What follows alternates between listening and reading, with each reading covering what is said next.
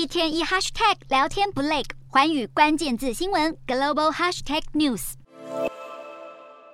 民众高举手机，高声唱着“愿荣光归香港”这首歌曲，在香港反送中期间被许多抗议者广为传唱，甚至还被誉为香港国歌。即便香港已经回归中国，现在在 Google 上搜寻“香港国歌”这几个关键字，第一个出现的结果还是“愿荣光归香港”这首歌曲，而不是中国国歌《义勇军进行曲》。北京当局顾及国家颜面，当然无法接受这样的情况发生。香港近期参加国际体育赛事时，国歌就时常被播放成“愿荣光归香港”。港府因此向 Google 要求将这首歌曲排除在搜寻结果之外，不料却遭到 Google 拒绝，引发港府不满。中国持续从各方各面试图打压香港的独派势力，最鲜明的例子就是抓捕各界知名的民主倡议者，包括发起港人抗议的黄之锋，至今已经入狱超过两年。香港《苹果日报》创办人黎智英也因为被控诈欺和违反国安法而遭到逮捕。面对港府的各项指控，黎智英不断进行上诉。但是，另外六名同样被控违反国安法的苹果日报高层却不敌港府压力而认罪，预计将在法院审理黎智英案时转为污点证人出庭作证。包括苹果日报前副社长陈佩敏，还有一传媒前执行长张建宏等人都在其中。至于另一名香港民运人士邹幸彤的下场就显得较为幸运，他曾经因为在香港发起六四纪念活动而遭到定罪判刑。不过，香港高等法院在最新的判决中决定撤销邹幸彤的罪名。虽然邹幸彤几乎已经服完相关的刑。